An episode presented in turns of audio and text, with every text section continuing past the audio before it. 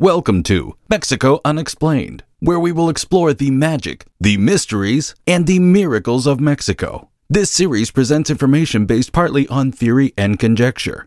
The podcaster's purpose is to suggest some possible explanation, but not necessarily the only ones to the subjects we will examine. Here is your host, Robert Bitto. Welcome, and muy bienvenidos to episode number 374 of Mexico Unexplained where we examine the magic, the mysteries, and the miracles of Mexico. I'm your host, Robert Bitto. In the November 25th, 2023 episode of the online Mexican paranormal show, Insolita Experiencia, or Unusual Experience in English, host Joanna Diaz Vargas interviewed an interesting guest with a strange story to tell. Her name was Rose Cantu, with her first name spelled R O S S, like Ross in English, and she investigates what Mexican paranormal researchers and cryptozoologists call EBANIs. EBANI is an acronym for Entidad Biológica Anómala No Identificada, or Unidentified Anomalous Biological Entity, which is a fancy way for saying cryptid. The unidentified anomalous biological entity that was the topic of conversation on this November 25th, 2023 show was very difficult to describe as there were very few witnesses who actually saw it, although there were quite a few people who saw what it left behind in its wake. What they saw was so chilling and so unnerving that the host of Insolita Experiencia, Joana Diaz Vargas, could not put the photos he had on the screen for fear of upsetting either his audience, the YouTube censors, or both. In late August of 2023, a cluster of small ranches in the northern part of the Mexican state of Durango were visited by a strange creature that killed over 20 animals and injured others over the course of a week in three separate instances. This alleged creature attacked goats, sheep, and chickens and limited its attacks to a small rectangular zone in the north central part of the municipio or county of Lerdo, just south of the city of Gomez Palacio, near Durango's border with the state of Coahuila. The closest small town to the attacks is a place called San Luis del Alto. The sparsely populated area is mostly high desert, with some hilly places, and contains ranches ranging in size from a few acres to several hundred acres. Immediately to the west of San Luis del Alto, in the same municipio of Lerdo, is the Cañón de Fernandez State Park, an untouched, and mostly unexplored wilderness of sheer cliff canyons and cypress forests that contain trees that are over 1,400 years old. On August 30th, 2023, a family on a small ranch in Lerdo woke up to find 10 of their animals dead in a very strange way.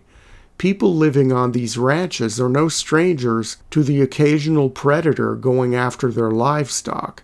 But what this family experienced was beyond anything they had ever been through.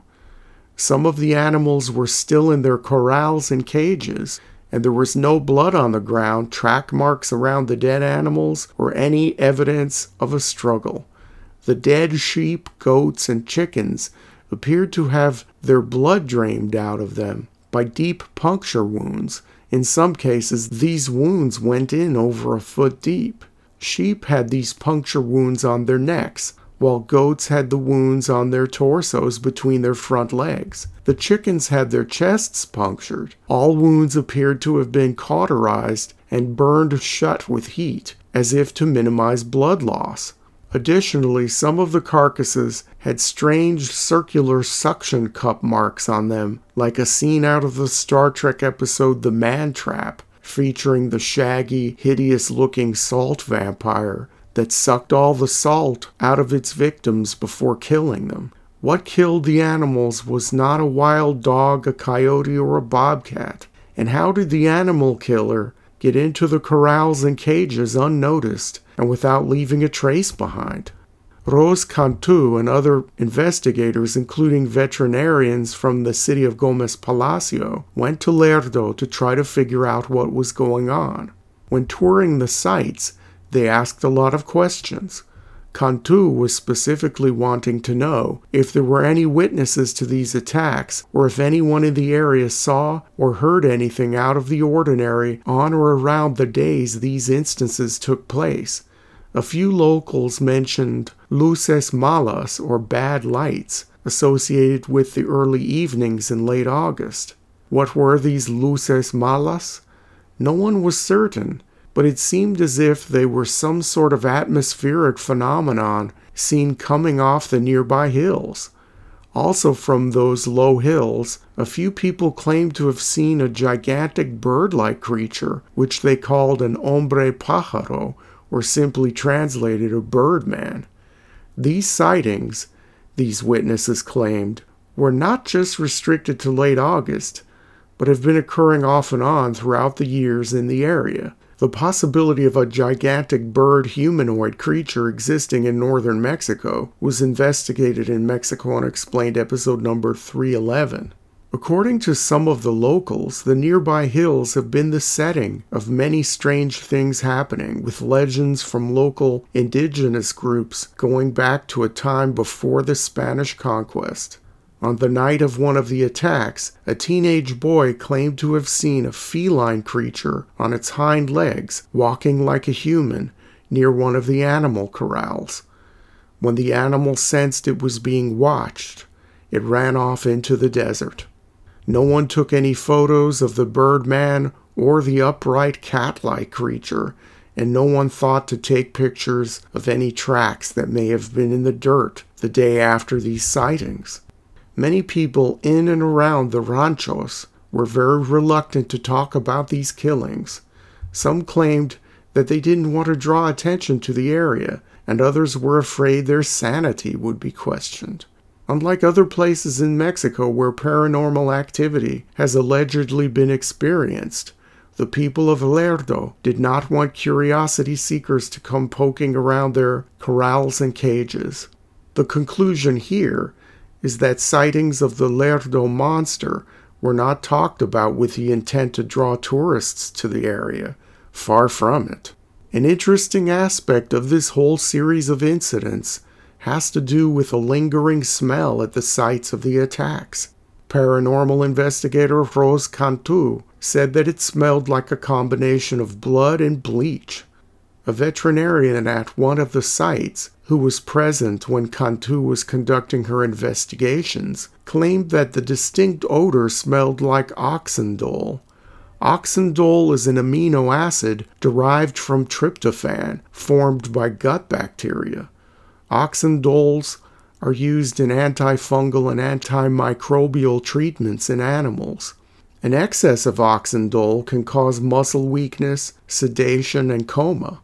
Was oxindole used on the animals to sedate them before the strange incisions were done on them? Or was that bleach smell an after effect of the cleanup process for the scene of the crime? The researchers involved in trying to figure all of this out are left scratching their heads, wondering what the supposed Lerdo monster could be. Veterinarians have completely ruled out natural predators such as coyotes or wildcats. Nothing was eaten, and there was not the characteristic mess left behind as would have been consistent with a wild animal attack. Without any physical evidence of a creature, researchers and locals are left with a lot of speculation. The default go to explanation is that these are the attacks of the semi mythical chupacabra, which literally means goat sucker. The chupacabra grew in popularity in the late 1990s, but there have been less and less reports of this creature throughout Mexico since the beginning of the 21st century. For those unfamiliar with this Mexican monster, the chupacabra has been described in two ways. It can be a hairy canine creature that is larger than an average dog, or a combination of a reptile and a mammal with scaly skin and spikes on its back. The chupacabra is said to suck the blood out of barnyard animals, much like what happened at the ranchos of Lerdo. For more information about the chupacabra, please see Mexico Unexplained episode number 4. Some ranch hands thought that the hombre pájaro or birdman discussed earlier could have flown down from the nearby hills and shapeshifted into a smaller, fully land based feline or dog like creature. A few use the term nahual to describe this mystery animal. The belief in the nahual as a real entity goes back thousands of years in Mexico and is said to come from early central Mexican civilizations. Essentially, a nahual is a sorcerer who has shapeshifted into an animal that is big and hairy and has the snout of a dog or sometimes the face of a cat. It makes growling or howling noises. For more information about the Nahual, please see Mexico Unexplained episode number 36. Researcher Rose Cantu believes that the Lerdo monster is a completely new species that has not yet been identified. Perhaps, she has speculated, that it comes from inside the earth or that the creature can slip in and out of different dimensions. It is possible, she claims, that this unknown being whisked away the ranch animals to some other place, performed the incisions and drained their blood, and returned the animals back to where it found them, whether in a cage or in a corral.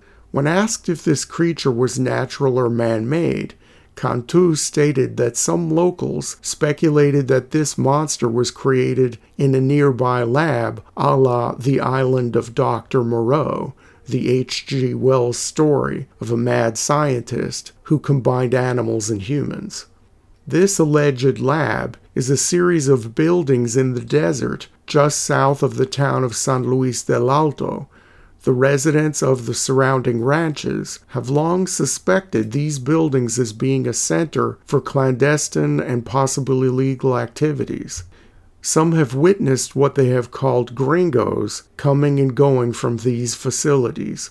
A person interviewed believed that the people working there were, quote, either Americans, Russians, or British, end quote. Local officials dismissed the mad scientist lab theory as nonsense and fanciful thinking. The people of Lerdo are on the alert for future attacks and possible sightings of this strange monster.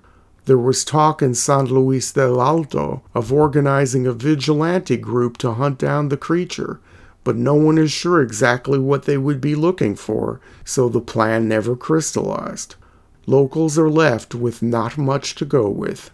Perhaps if these strange animal mutilations happen again, the scared people of northern Durango may be closer to having their questions answered.